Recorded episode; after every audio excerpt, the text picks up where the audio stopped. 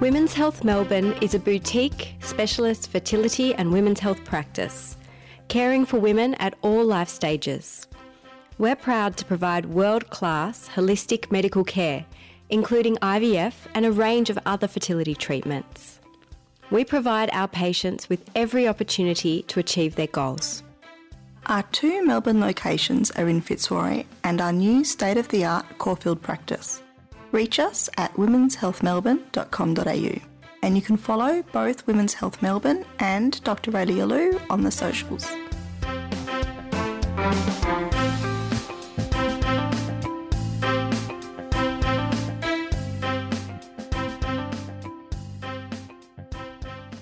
Confused about fertility and trying to get pregnant? Want to know more but don't want to flag it to the world?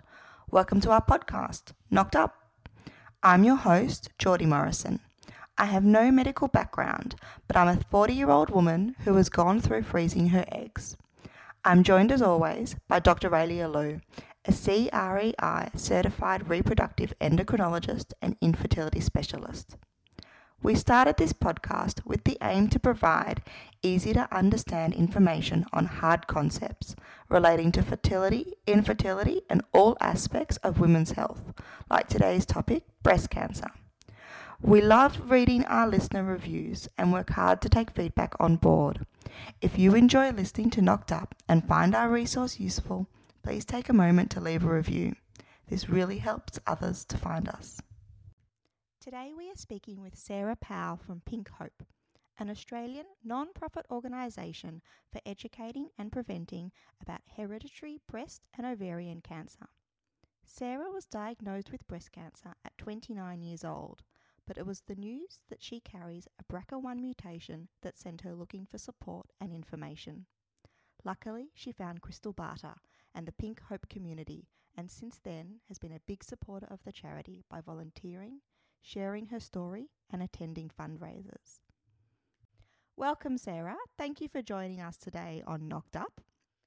We've never discussed breast cancer before on this podcast, but we thought, along with it being Breast Cancer Awareness Month, not all of us have been very good at keeping up with our checks during all of our lockdowns with COVID, and that this might serve as a good reminder.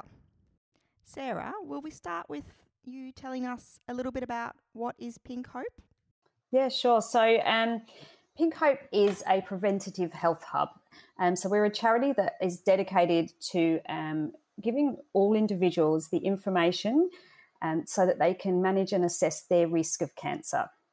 So, um, it was founded by uh, Krystal Barter. Um, she's a very inspirational, amazing woman, and her family have faced generations of cancer. Uh, she actually has a BRCA1 mutation, um, and she, knowing having that knowledge, when she was 23, decided to have a preventative bilateral mastectomy. Um, and while she was in hospital recovering, she realised that there was nothing in Australia. There was no charity that was really dedicated to people that are at high risk and families that go through generations of cancer like her family had. So she set about changing that and and founded Pink Hope. So that was about was over a decade ago.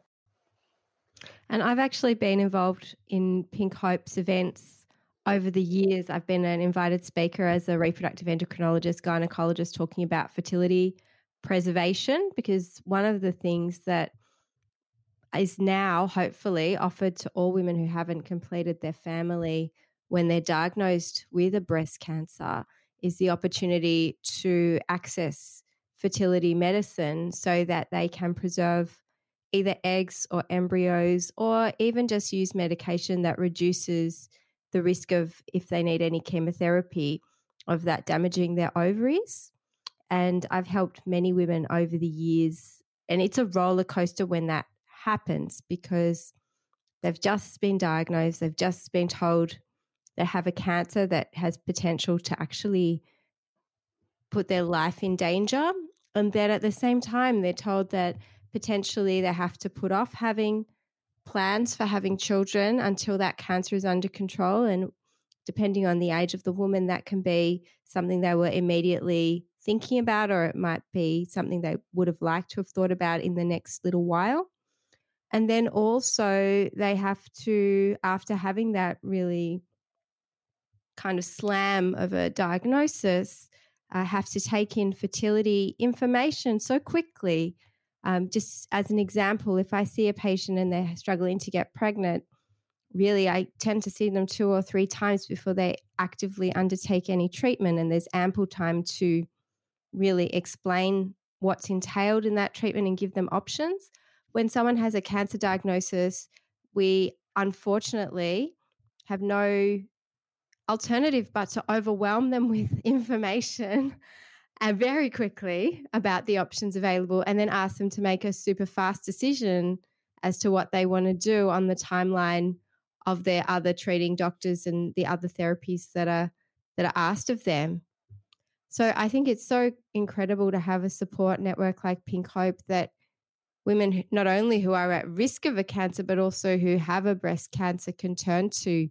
And I've seen Sarah, that on your forums that we follow, like your Instagram, there's a lot of, um, I guess, sisterhood, really. People who have a cancer supporting other women who also may be in that circumstance. Can you tell us a bit about the mission of Pink Hope as it stands today? Yeah, absolutely. So, um, and if you don't mind me sort of going back to what you were just saying before, before I go on, um, I, am also a, a, breast cancer survivor and I have a BRCA1 mutation as well. And I was diagnosed at 29.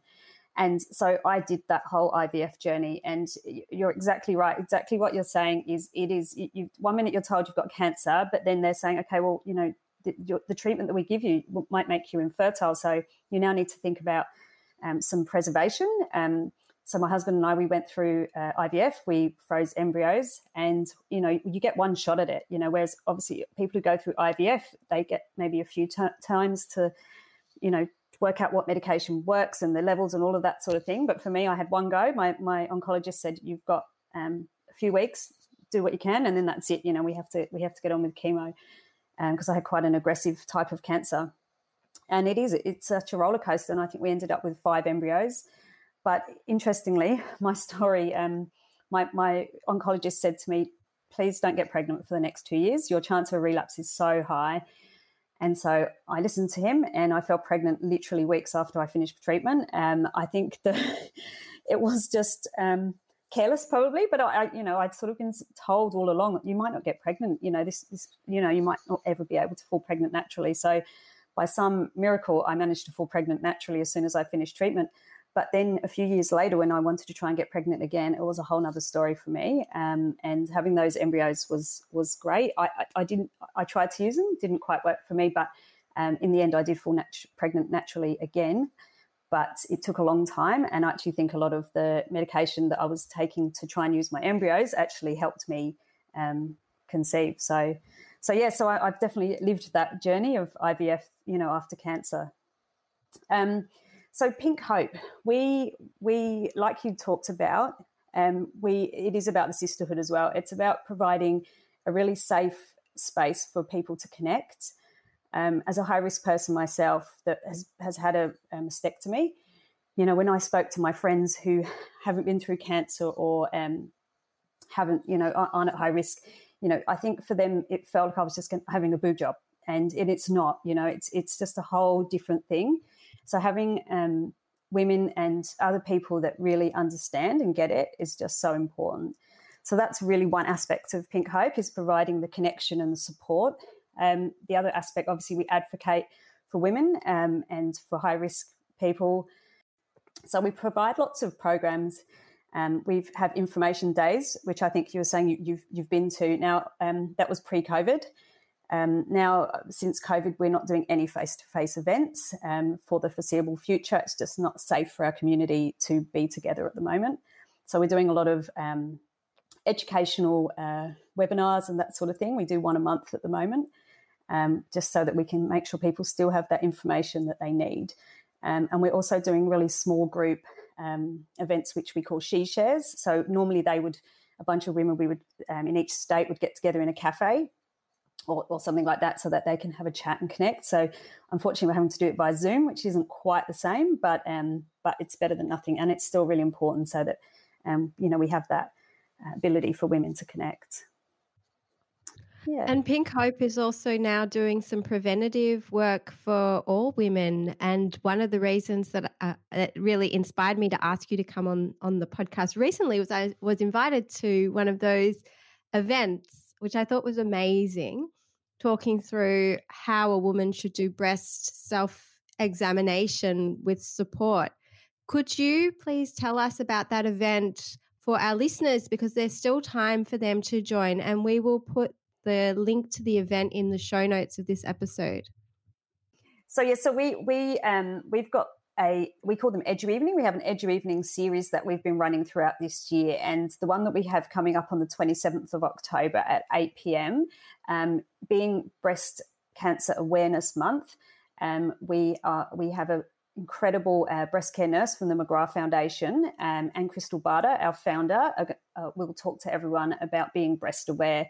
So it's really about um, helping people understand how to check their breasts. Um, we've created an amazing video um, to really simplify it. It's a one minute video and it shows how easy it is. I think we've overcomplicated checking your breasts and therefore people tend to just not do it because they don't really know how to and they're not sure what to do. So it's really important that you just understand and know the, the normal look and feel of your breasts so that if anything changes, you're vig- vigilant to it and you go and get checks. Um, our campaign this month for Breast Cancer um, Awareness Month is less about awareness. I think we're all aware of breast cancer, but it's about action. We want people to take action. Um, we know because of COVID that um, screening is down, health checks generally are down, people aren't seeing their doctors, they're just not prioritizing their health for many reasons. Um, and we just, we really just want to encourage women not to do that. Prioritize your health, it's so important. Um, and if anything isn't right, our campaign is actually if you feel, see, or sense something, say something. Go and see your doctor, make that appointment. It's really important. So, Sarah, I turned 40 this year and I thought I was going to get a mammogram, and turns out it's not until I'm 50. So I have to tell you, I have never, I've never done anything about. I'm very aware of breast cancer, but I've never done a check. I've never been checked. I'm, I'm guessing there are a lot of women in a similar position to me. When should we start doing these checks? Should I learn how to do them now? Yeah, absolutely. Um, I was 29 when I was diagnosed with breast cancer, and it, although um, in high risk families and, and, people with BRCA mutations, that it, it unfortunately is quite common. Um, in the general population, under 30 is uncommon, but it still happens. People get breast cancer under 30. Um, and I think the earlier you can do this, it just becomes part of your routine. And that's what it's about. If it's just something you do every month and takes you one minute, two minutes in the shower, you know, why wouldn't you just start doing it right now? I think um, something that we try and encourage people to do is is put a reminder in. But you know, as long as it's just not something you're going to ignore, it's it's a reminder. Make sure it's a day that's going to work for you. And you know, the first of the month is just something traditionally we've done, but that first of the month might not work for you. Might be the first Saturday or the first Sunday or whatever it is that works for you. But um, you've just got to remind yourself to do this every month, and then once it's in your routine, that's it. You know, it'll just be what you do. Can you tell us a little bit about your own experience of what it feels like to have a cancer diagnosis and how did you manage to get through that? Because it would have been very challenging and very confronting at 29. Yeah, absolutely. Um, it was it was a shock, um, and although I, I have a BRCA mutation, I don't have a family history, so that actually wasn't discovered until um, a long time after my diagnosis. At the time, I was going to say, how did you know you had the BRCA one? You, you didn't at the time. Yeah. No, I had no idea, and my my family are um, my my on my dad's side are um, Eastern European Jewish, so Ashkenazi Jewish, which so the BRCA mutations are quite common in um, much more common in in Ashkenazi Jewish women. Um, but I didn't know any of that at the time, and so I found my tumor my lump when I was washing in the shower. And really luckily for me, the tumor was right sort of here. So it's right over, uh, sorry, under my arm. And so when I was washing um, in the shower, I felt it straight away. Now, had it been sort of under my nipple or some somewhere like that, I, it may have been a lot long, you know, further along. But by the time I found it, so I found this lump. Um, I was in Thailand actually at the time, and I told my husband, and he just said, "Yeah, but you're 29. Like, what, what do you think it is?" And I said, "I don't know, but it doesn't feel right." So I went home and I went to my doctor and she said, Do you have a family history? And I said, No. And she said, No, you're too young, you know, to have cancer. But luckily for me, she still sent me for an ultrasound. Um, because, you know, I hear lots of stories where doctors don't do that. So I feel very lucky that she still, you know, sent me for the check. And while that, when they did the ultrasound, the sonographer said, "Oh, have you been sick recently? You've got some quite enlarged lymph nodes in your breast." And I said, "No." So he said, "Oh, okay. Well, you know, that's it because you know how they are when you, they do those checks. They don't ever really tell you anything. You have to go back to the doctor. So back to the doctor I went, and um, and she said, "Oh, okay. They, they want you to follow this up." And and so I went to um, a breast clinic and they did the biopsy. And and the um, the doctor that did the biopsy actually said to me after, not at the time, but she said, "I knew you had cancer." She, I mean, they see enough tumors. They know, you know, when they see what if it's cancer or not. Um, so yeah, but but you know, when I they said to me, "Look, we'll we'll get the biopsy results overnight. Come back tomorrow." my husband didn't even come with me to the appointment because he was like, "You're 29. It's not going to be anything." Um, and of course, he feels really bad about that now, mostly because I make him feel bad about it. But yeah, so so yeah, so so yeah, so it was it was a shock, and um, but I think you know it, it's funny at that point in my life, I didn't have children yet, and um, you know, honestly, if I think about it at the time, it just it, the whole thing was really really inconvenient, and I was pissed off, you know, I know I, I just you know I had you know the chemo, losing my hair, you know just how I felt. You know I felt pretty yuck. Oh um, yeah. Just everything. And you're young. You don't yeah. expect this to happen young. No, exactly. Um, and and we were thinking about having children, and so you know I just this whole thing put a you know. Um, at the time, I thought it was going to be a couple of years, but obviously, um, I had different ideas when I fell pregnant pretty soon after my treatment. But um, yeah, it, and, also I'm from the UK, so I had no family here. My husband's family live in Queensland, so um, we sort of had to go through it all on our own. But yeah, it it was um, it was scary, um, but I also was, I think, being younger. Um, in some ways, that helped me a bit because I felt, I guess, I just had a very different outlook. I, I can't even imagine if I was diagnosed now. Um, I think it would be quite a different prospect.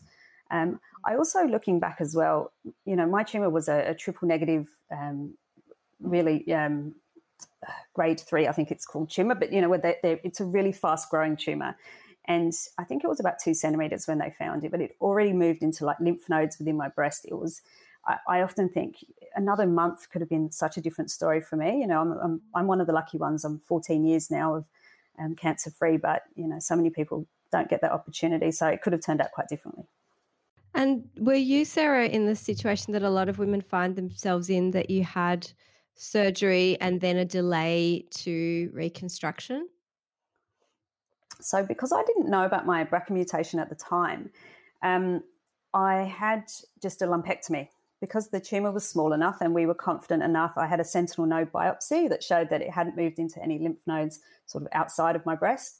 Um, so I, I chose just to have the lumpectomy. I had radiation and then I had chemo. But when my daughter was about six months old, I just started researching. I think I just wasn't comfortable with getting breast cancer at 29 because it is pretty uncommon if you don't have a genetic mutation. And when I started to do research and I read about the, the Ashkenazi Jewish ancestry, and I thought, mm, this is, you know, this kind of is starting to feel like perhaps this isn't just, a, you know, a standard. Too coincidental. Exactly. So I, I went to Peter Mac and told them everything. Did you go to the familial cancer clinic there? Yes, yeah. Yeah, I refer a lot of patients there. It's fantastic. It, it's we're so lucky in Melbourne to have that resource. Um, and as soon as I, I, went to see them, and they just said, "Yep, you're eligible for testing for sure." Um, and back then, for, um, yeah, however many years ago that was, about 12 years ago, um, they said it would take four months to get the results. It's changed so much, you know, in all this time. Yeah. And I, I think like four months. So, but so I just sort of said, okay, I did the blood test, but they actually called me after two months and said, you know, we've got your results. And I just thought, oh, that's not good. It's if they've got it quicker than four months, it's probably not going to be, not going to be good. So, so yeah, so they so when they called me in and said, um, "You've got a BRCA mutation, and you know these are your options. These are things you need to consider." And I said, "Oh, well, it's okay because I've already had breast cancer." And they said, "No, your chance of getting it again and again and again." You know, because I sort of thought, "Oh, well, I ticked that box, so we, you know, I don't have to worry." And they said, "No, you, you know, you do need to worry." Um, and so I went away, and for the next year, I just did really quite, um, you know, heavy screening, just And I think after my, I was doing screening every few months, maybe, but after the, after about a year, they found a lump in one of my screenings, and they said, "Oh, we need to biopsy it." And of course, these things always happen, I find, on a Friday. So you have to wait the whole weekend. And that scanxiety that we talk about, um, it just, it's, it was awful. And I just basically that weekend, I just thought, that's it. I'm going to have a mastectomy. I can't live like this. I can't live waiting, you know, finding lumps. And, you know, basically, I felt like I was waiting to get cancer again. Um, so I made the decision to have a mastectomy then. Um, I had an immediate reconstruction. Um, I went, the, the only, I think for me, the disappointing things I wish I'd known about the BRCA mutation at the time and had a mastectomy then because I probably wouldn't have had radiation. Because mm. radiation it weakens your chest wall. So on my right side, I've had to have my lat muscle from my back moved to my chest to kind of give me um, support for the implant.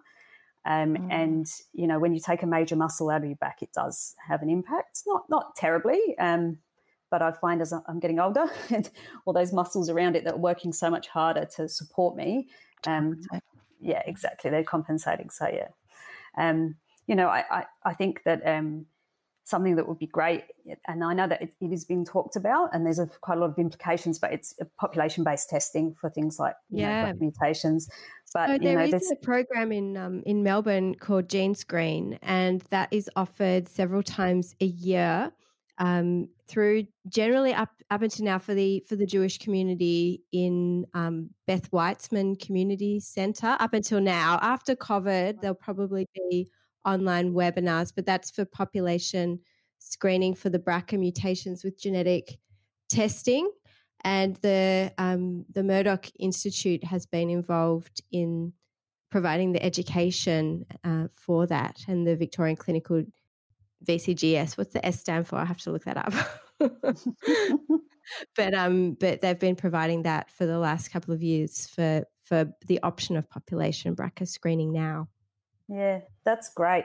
I think my only concern would be, um, like personally, I can't get any insurance. It, has been so hard. So I think there's there's got a lot of work's got to be done in that space to not allow insurance companies um, to to basically not insure you. Um, I finally managed to get some life insurance, but I can't get anything like trauma. And even if you exclude cancer, they still, it's really, really hard to get insured.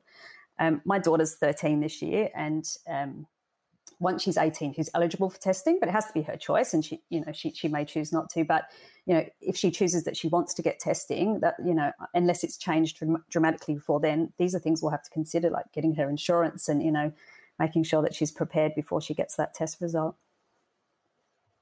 Yeah, it's it's been a problem internationally as well in the US, particularly in terms of health insurance being denied to people with all kinds of genetic conditions. And you're right, it, it's a barrier to access screening, which really we need to work on from a legislative point of view for equity. Yeah. So there's lots of kind of ways that BRCA kind of interacts with me in the IVF world as well. And you know, in your situation, where you had a confronting cancer diagnosis, as you said, you really only had that one chance at going through the IVF process. But I've treated many couples over the years who've found out not that they've had a cancer, but they've had a BRCA mutation in, in two ways. One is to create embryos and screen them to try and avoid passing on that condition, or the not condition, it's adult onset issue. So it's not a condition that happens in childhood. It's a very difficult decision to choose IVF in that context without there being any infertility, but it is an option to, um, when you have the luxury of time, um, to select embryos specifically for transfer that are, are not carriers of the BRCA mutations.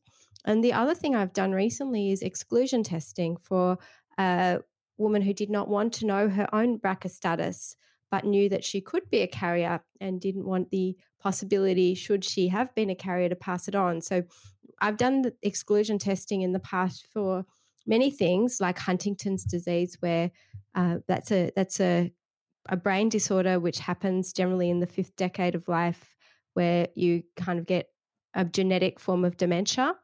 And I've done exclusion testing many times for Huntington's disease, which is a dominant condition, but this was the first time I've done exclusion testing for BRCA.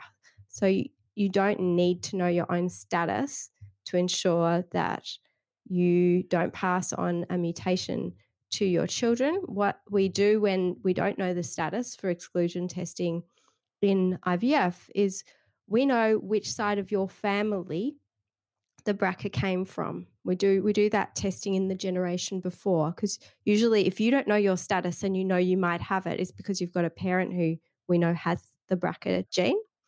And so we know where the BRCA gene is on what chromosome, and we know which chromosome came from that parent in you. So we can work that out without actually knowing if you got the option of two chromosomes from that parent in that particular area of our genome.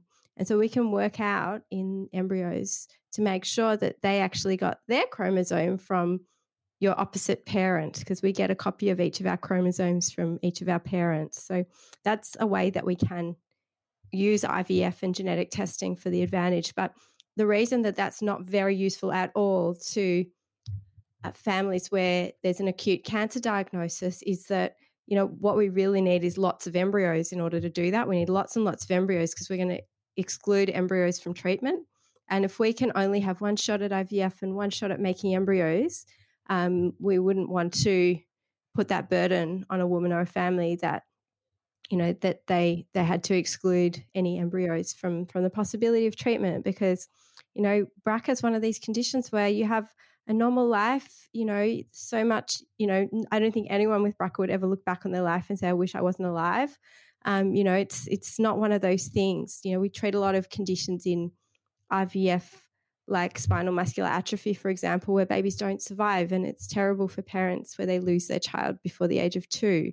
And, you know, there is a very clear cut thing that IVF is very helpful, but BRCA is so grey, it's such a grey area. Uh, particularly now, actually, that new treatments are coming coming on board um, that might reduce the risk of breast cancer in BRCA carriers significantly. Yeah, absolutely. There's a, the BRCA P trial at the moment, which is um, for particularly for BRCA one women, um, which is a you know a drug that will um, stop them, like you say, getting breast and ovarian cancer. So there's there's definitely um, and, and, this is obviously so important for me having a 13 year old daughter to think that you know I really hope that her options are a lot different to what mine were. Um, I think there's a lot going on in the breast cancer space. I don't think there's much in ovarian. I, I think and but the difference with ovarian cancer is they know that your risk doesn't really start till you're about 40. Um, and so you can still have your children um, before, you know, I had my ovaries out when I was 38. Um, I, I wanted to wait till I was 40, but I started, the anxiety started to build as I got older. And I just thought, you know, now's the time. But um, the problem with breast cancer is it, they see it, it seems to get younger in every generation. Like in Krystal's family, um, you know, it was in each generation, the, the, it was getting younger and younger. And, um, you know, if I'm 29, it, it, really worries me for my daughter. So I'm just hoping there's a lot better options for her um, because I do think if she is, um, she has inherited that mutation from me, then um, she'll probably have to make some options a lot younger, you know, than, than 29. We've spoken a lot about um, people with the BRCA gene. Is there a difference in breast cancer if you don't have it? No, but what, what they do find with um, BRCA women is they often get triple negative cancer. Um, so that means it's just negative to progesterone, estrogen, and um, HER protein receptor. So the it tends to be quite an aggressive type of cancer, and the treatment options are quite limited um, for triple negative because if you've got a hormone positive cancer or an HER positive cancer, you, there there are a lot of treatment options you can have after chemo. So you know, chemo and, and radiation tend to be sort of standard for most people with breast cancer, but um, if you've got a hormone positive cancer, you might go on to take something like tamoxifen, um, and Herceptin is if you've got a you know an HER um, protein. So it's the, the options are a lot more limited, I think, for um, triple negative, and that yeah. So I think that's the main difference. But um, BRCA women can also get other types of cancer as well, breast cancer. Is that how you found out about Pink Hope as getting involved as a cancer survivor, or did you start with Pink Hope in another capacity? So, um, interestingly, I've only been at Pink Hope for five weeks. So, as, as oh, an employee, welcome. yeah, thank you. So, yeah, so I joined five weeks ago as the programs and operations manager. Um, but I have known Krystal for about yeah 10, 11 years. Um, mm. I found Krystal and Pink Hope in its very early days. Um, when as soon as I found out I had a BRCA mutation, um, you know, I got on Google, which is what you do, and uh, found Pink Hope, and it was just amazing. I, I just went from feeling really lost and alone, which is exactly what Krystal described when she was recovering in her hospital bed. She was there was just no support there, no information. Um, to all of a sudden, there was all these women that that understood. You know, they were in the same situation as me. Um, one of my friends who um, I made back then, you know, in the early days of Pink Hope, is still one of my best friends now. And you know, so the connections that you make are really important, and they're lifelong. It's so important to have that support network. We find that with fertility patients as well, knowing that there's people going through what you're going through or similar. It's yeah. it really creates a bond and helps you get through some of the toughest things. One thing that masks have put a bit of a spanner in the works in that I loved that Pink Hope did last year and, and before was the lipstick day. I remember I did a an Instagram shot for um I was sent a message to do it wearing hot pink lips. are, are, you guys still doing that this year? Yeah, absolutely. So um, it was a few weeks ago that we had Bright Pink Lipstick Day. So yeah, I mean, you're right. It is hard with the masks, but um, look, it's it's our annual fundraiser, um, and it, it's the, the premise behind it is we want people to save lives with your lips. That you know, that's what we say. So it's about encouraging people to have a conversation with your family about your health history. Know know what what kind of health issues have been in your family because if you're aware, um, you, you, can work out what your risk is. Um, I've, I've, got a great story. This one um, is actually through the friends that I've made through Pink Hope, and she, her um, mum, she lost her mum sadly when she was 17 to ovarian cancer, and then she was diagnosed with breast cancer at 30 while she was breastfeeding her her oldest son, and they tested her for the for the BRCA gene, and it turns out that she has a BRCA1 and a BRCA2 mutation. So, um, very rare. I think there's something like 50 families in the world would have both mutations. Um, they believe that she inherited the one from her mum and made her own too. Um, so we, we actually jokingly call her a super mutant. She's just like you know she's just next level of, of BRCA mutation. But she um, she's an only child and her mum was an only child. And so she didn't really have much family to share this information with. And then, of course, thanks to Facebook, um, one of her mum's cousins got in contact with her and she told them about the she said look you know you should know that you know mum had a BRCA mutation i have it too. And so um, her mum's cousin went and got tested and sure enough she has a BRCA1 mutation. Now she would have been at that age where they said look you probably should think about taking your ovaries out. You know you've got quite a high risk of ovarian cancer. When they took her ovaries out um, she had ovarian cancer. And really early stage. Um, but the reality is, you know, she said, I, I, this probably saved my life because we know that ovarian cancer is often diagnosed um, quite late when it's more advanced. The survival rates are pretty poor. And so she said, you know, if I hadn't have had that knowledge, my, you know, things could have been very different. And, you know, potentially, you know, she, she might not have survived or she might have had to go through quite intense treatment, you know. So, so that's just one really good example of you know sharing your information, sharing your health history can really save lives. I think it's also worth reminding everyone that it, even though in, it is COVID times, it's important to get your cervical screening done as well, the same as it is important to do your breast screening. Yeah, absolutely. This is what our campaign is all about. It's we can't delay getting our checks. Um, you know, I, am in Melbourne, um, same as you guys, and um, I was actually um, just sent my children back to school last week, which was really exciting. And but I was thinking about, you know, the last, you know, how actually I, I was trying to work out how many weeks we'd homeschooled. I, I think it was about 18 weeks, and that's without school holidays. And during that period, you know, I still had to be a wife, a parent, an employee. My husband and I worked full time throughout that period. Um, and I was an unpaid, uh, untrained substitute teacher, basically. And I, I basically felt like I was doing a terrible job of all of them, to be honest, at some points. But you know, if you added in, and I'm not the only one, there were many of us doing this in Melbourne, right? But then if you add in, say, I found a little lump or a rash or something that wasn't quite right, you have to prioritize. We only, you know, we were trying to juggle so many balls at that time. I'm not sure how, you know, I would have dealt with that as well. And I think that's what's happened. People have just said, well, it's not making me really sick, so I'll just deal with that in a few weeks. I'll deal with that in a few months. And and then the, the, I think the other aspect too is um, hospitals were seen as unsafe you know, there have been outbreaks and people just think, well, I don't know if I want to do that. Um, but you know there are plenty of options. People have to remember there's telehealth. You know if you don't want to leave your house, at the very least, you know have a conversation on the phone with your doctor to identify do you need to you know is this urgent enough that you do need to go in and see someone. So so yeah, I, I think it's just encouraging. And you're right, it's, it's not just your, your mammogram or your your screening. It's your cervical cancer check. It's your um, your skin check. You know, it's whatever it is, your blood test, whatever you need to do. You've just got to make sure we're still doing those things. It's really important. So, Sarah, if people want to find out more about Pink Hope, where do they go? Yep, so we've got a fantastic website, um, pinkhope.org.au, um, and everything is there. And look, we, we have a really um, amazing social media presence as well. Um, so you can find us on Instagram, Facebook, um, Twitter, LinkedIn, you know, all the usual places.